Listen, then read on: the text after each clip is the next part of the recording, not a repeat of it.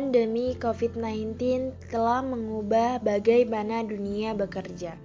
Tak hanya dari segi ekonomi, kesehatan, hingga hiburan, tapi juga bagaimana bisnis berjalan berubah mengikuti keadaan.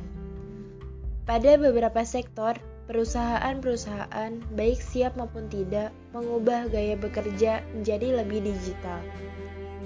Karena karyawan diharapkan untuk tidak datang ke kantor. Tatap muka virtual pun menjadi sebuah keharusan demi mencegah penyebaran virus corona. Inilah kondisi yang harus siap dihadapi semua orang. Karena kondisi normal yang baru setelah pandemi COVID-19 ini penting untuk memprioritaskan kesehatan.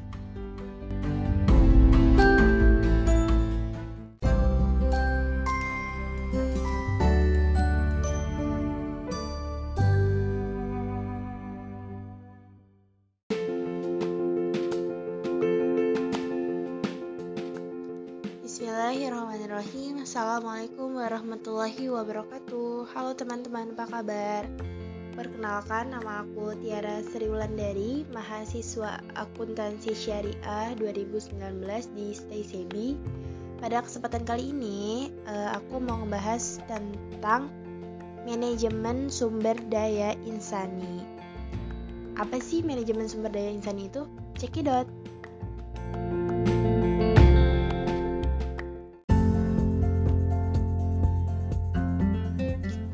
Sesuai dengan judulnya, yaitu manajemen sumber daya insani dalam Islam, maka di sini aku mau juga sharing-sharing nih tentang gimana sih mekanisme pengangkatan pegawai, mekanisme kepantasan dan kelayakan, lalu konsep karyawan kontrak itu seperti apa, dan konsep karyawan tetapnya itu seperti apa, lalu mekanisme penetapan upah dalam Islam tuh bagaimana gitu serta gimana sih e, melakukan sebuah pengembangan dan kompetensi serta pelatihan bagi karyawan.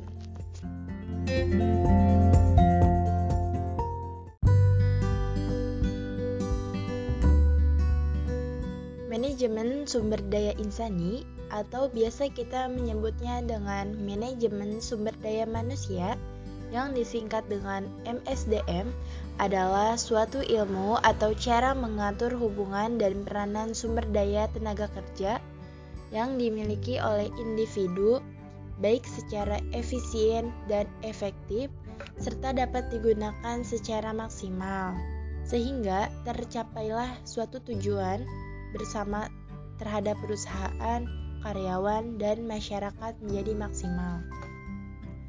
Sumber daya insani merupakan kekuatan terbesar dalam pengolahan seluruh sumber daya yang ada di muka bumi.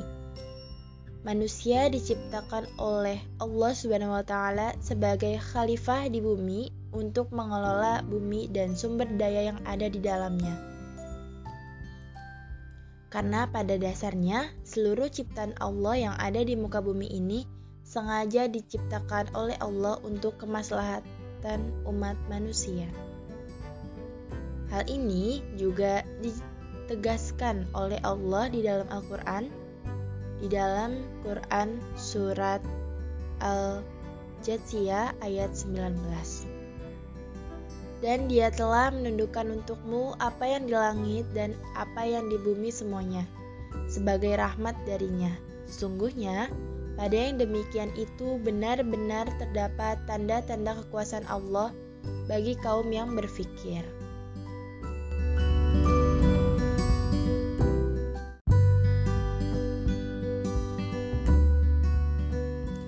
Manajemen sumber daya insani ini diperlukan untuk meningkatkan efektivitas sumber daya insani dalam organisasi.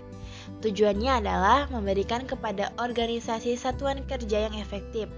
Untuk mencapai tujuan ini, studi tentang manajemen personalia akan menunjukkan bagaimana sih seharusnya perusahaan itu mendapatkan, mengembangkan, menggunakan, mengevaluasi, dan memelihara karyawan dalam jumlah atau kuantitas dan tipe atau kualitas yang tepat.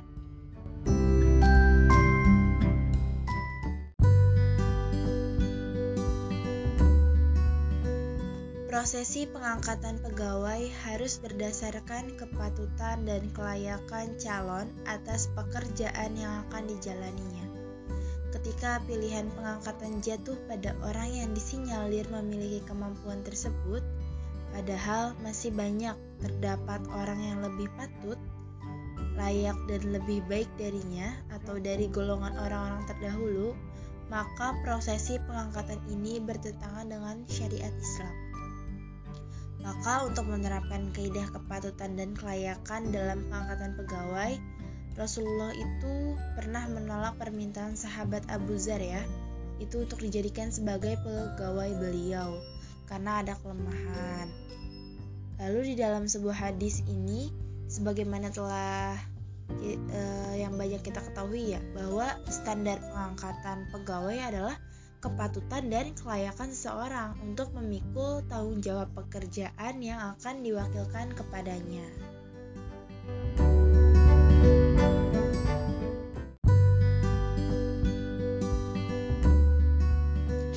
Selanjutnya adalah mekanisme kepantasan dan kelayakan. Dalam mekanisme ini, dibagi menjadi beberapa bagian. Yang pertama, pembagian aktivitas pekerja dan urgensinya.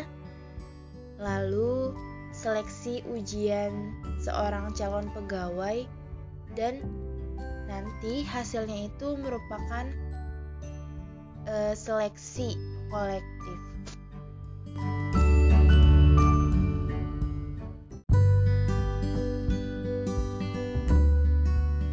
Dalam pembagian aktivitas pekerja dan urgensinya. Nah, untuk mengetahui yang paling patut dan layak menduduki sebuah jabatan, haruslah ditentukan maksud dan tujuan dari adanya jabatan tersebut. Kemudian dipikirkan bagaimana caranya menggunakan suatu media atau fasilitas yang ada untuk menyempurnakan tujuan itu. Hal ini bisa dilakukan dengan membuat program-program atau langkah strategis untuk meraihnya. Dengan demikian, diharapkan bisa menemukan sosok yang patut dan layak untuk mengemban tanggung jawab yang telah ditentukan. Mengetahui wewenang dan tanggung jawab sebuah pekerjaan adalah persoalan pokok atau krusial untuk menemukan calon pegawai yang paling ideal.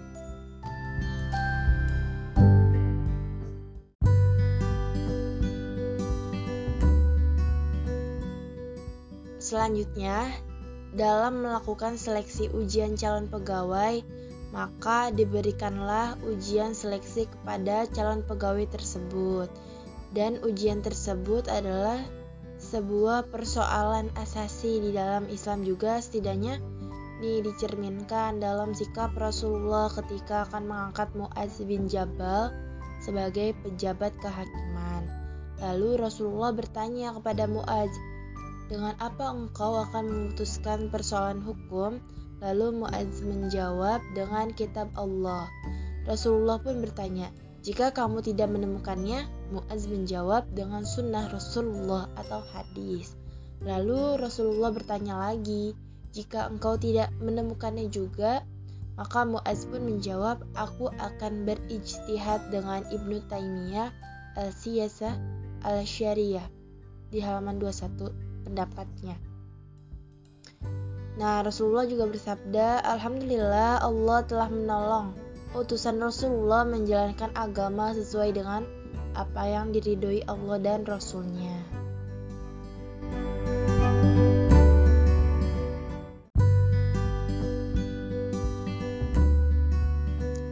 Prosesi pemilihan calon pegawai dalam Islam memiliki beberapa ketentuan yang bersifat mengikat. Proses ini diawali dengan menentukan tugas dan tanggung jawab pekerjaan secara terperinci. Kemudian dilakukan seleksi terhadap beberapa calon pegawai yang sedang berkompetensi. Penentuan pilihan dilakukan oleh beberapa orang karena pendapat dirasa lebih bertanggung jawab daripada pendapat pribadi dalam menentukan orang yang lebih patut dan layak. Jika terjadi deadlock dan terdapat persamaan bobot karakter di antara calon, maka dilakukanlah pengundian untuk menentukan pilihan salah satu di antara mereka. Prosesi pemilihan calon pegawai yang dilakukan sebuah perusahaan dewasa ini merupakan pengembangan dan penyempurnaan prinsip-prinsip seleksi di awal perkembangan Islam. Calon pegawai diseleksi pengetahuan dan kemampuan teknisnya sesuai dengan beban dan tanggung jawab pekerjaannya.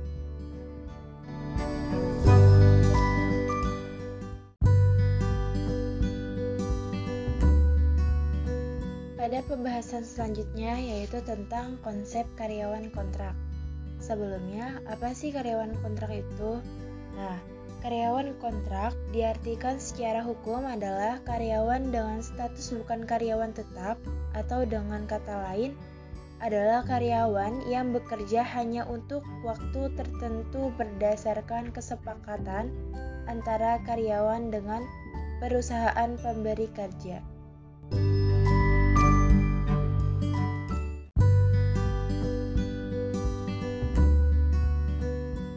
Sebelum ditetapkan menjadi karyawan tetap, biasanya para karyawan menjalani kontrak kerja selama rentang waktu 6 bulan sampai 2 tahun. Jika dalam masa kontrak tersebut karyawan mampu menunjukkan kinerja dan kemampuannya secara optimal dalam menjalankan tugas, maka ia bisa diputuskan untuk menjadi karyawan tetap. Namun, jika kinerjanya jelek dan tidak optimal, karyawan tersebut bisa dipecat. Konsep ini pernah dijalankan pada masa Khalifah Umar radhiyallahu anhu. Diriwayatkan bahwa Khalifah Umar radhiyallahu anhu berkata kepada pegawainya, "Sesungguhnya aku memilihmu untuk mengujimu. Jika engkau mampu menunjukkan kinerja yang optimal dan baik, maka akan aku tambahkan tanggung jawabmu. Namun, jika kinerja engkau jelek, aku akan memecatmu."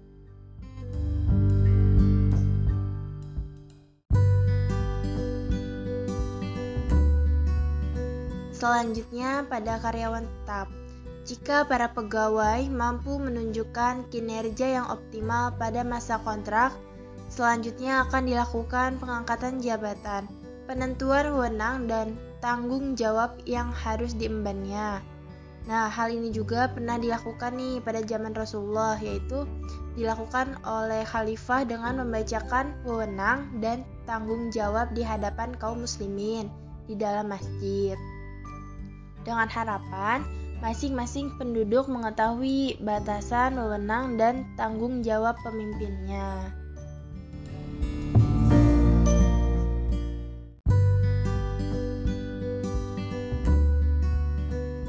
Sebelum dikukuhkan sebagai penjabat, aset dan harta kekayaan yang dimiliki calon pegawai harus dihitung terlebih dahulu Langkah ini dilakukan untuk mempermudah proses audit dan pemeriksaan kekayaan yang dimiliki.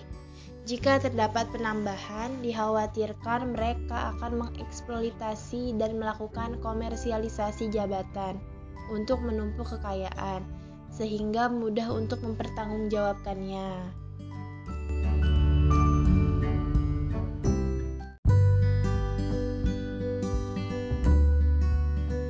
Mekanisme penetapan upah dalam Islam pada masanya, Rasulullah adalah pribadi yang menetapkan upah bagi para pegawainya sesuai dengan kondisi, tanggung jawab, dan jenis pekerjaan.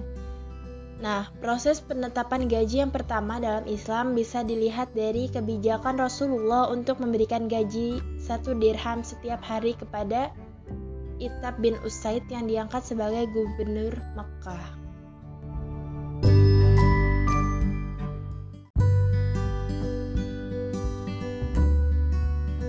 Namun demikian, umat Islam diberikan kebebasan untuk menentukan waktu pembayaran upah sesuai dengan kesepakatan antara pekerja dan majikan, atau sesuai dengan kondisi.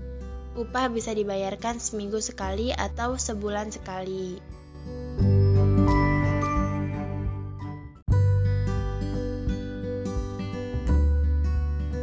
Dasar penentuan upah ditentukan berdasarkan jenis pekerjaan.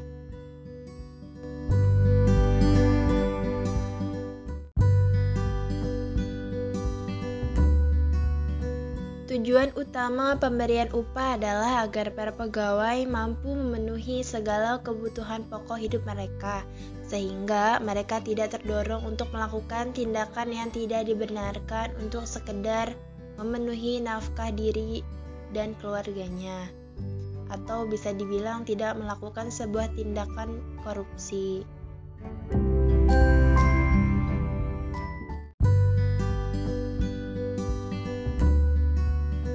Biasanya di dalam sebuah karyawan tetap itu tidak ada batasan jangka waktu lamanya ia bekerja. Lalu hubungan kerja antara perusahaan dan karyawan kontrak dituangkan dalam perjanjian kerja untuk waktu tidak tertentu.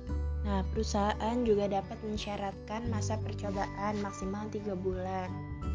Lalu masa kerjanya dihitung sejak masa percobaan tersebut.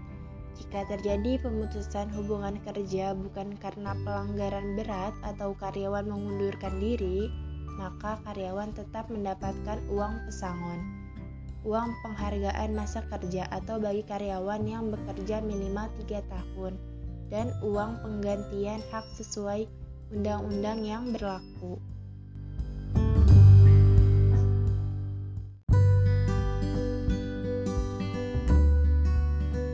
Pembahasan selanjutnya adalah pada pelatihan dan pengembangan. Nah, pelatihan dan pengembangan sering kita dengar dalam dunia kerja di perusahaan, organisasi, lembaga, atau bahkan dalam instansi pendidikan. Hal ini dapat diasumsikan bahwa pelatihan dan pengembangan sangat penting bagi tenaga kerja untuk bekerja lebih menguasai dan lebih baik terhadap pekerjaan yang dijabat atau akan dijabat ke depan. Tidak terlalu jauh dalam instansi pendidikan, pelatihan dan pengembangan sering dilakukan sebagai upaya meningkatkan kinerja para tenaga kerja pendidikan yang dianggap belum mampu untuk mengemban pekerjaannya karena faktor pengembangan kebutuhan masyarakat dalam pendidikan.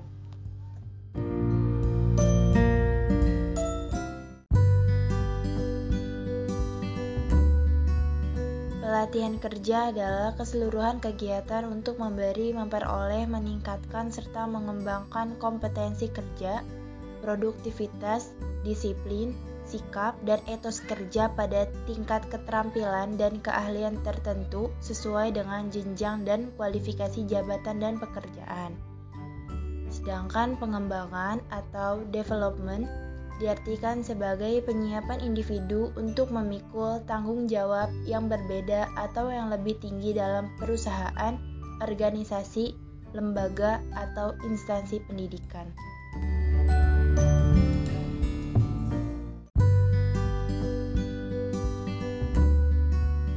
Pelatihan lebih terarah pada peningkatan kemampuan dan keahlian SDM organisasi yang berkaitan dengan jabatan atau fungsi yang menjadi tanggung jawab individu yang bersangkutan saat ini.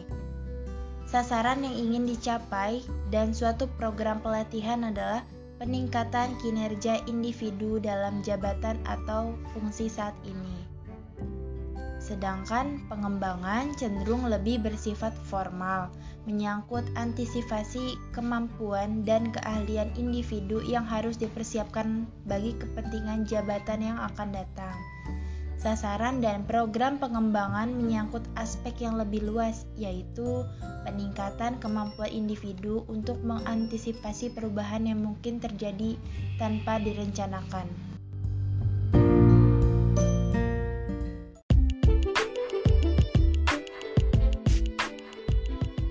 Dasarnya, setiap organisasi tidak akan lepas dari keberadaan sumber daya insani yang dapat membantu melaksanakan serangkaian aktivitas dalam pencapaian tujuan organisasi. Untuk itu, diperlukan pula peran aktif manajer dalam memahami dan mengelola orang-orang yang ada dalam organisasi. Pengelolaan sumber daya insani harus dilakukan secara efektif dan efisien. Manajemen sumber daya insani ini tidak saja mengandalkan pada fungsi manajemen seperti perencanaan, pengorganisasian, pengarahan, dan pengendalian, namun pada implementasinya mengandalkan pada fungsi operasional manajemen SDM seperti rekrutmen, seleksi, penilaian prestasi, pelatihan dan pengembangan, serta praktek pemberian kompensasi. Dari sisi pandangan agama Islam, hal ini juga tidak mengalami perbedaan.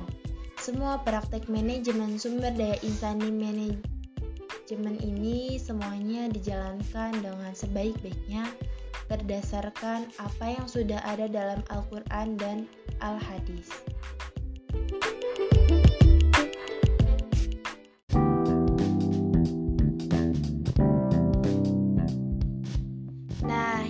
Dia mengenai manajemen sumber daya insani. Mungkin cukup sampai di sini pembahasan mengenai tema tersebut. Atas perhatiannya, terima kasih. Sampai jumpa. Assalamualaikum warahmatullahi wabarakatuh.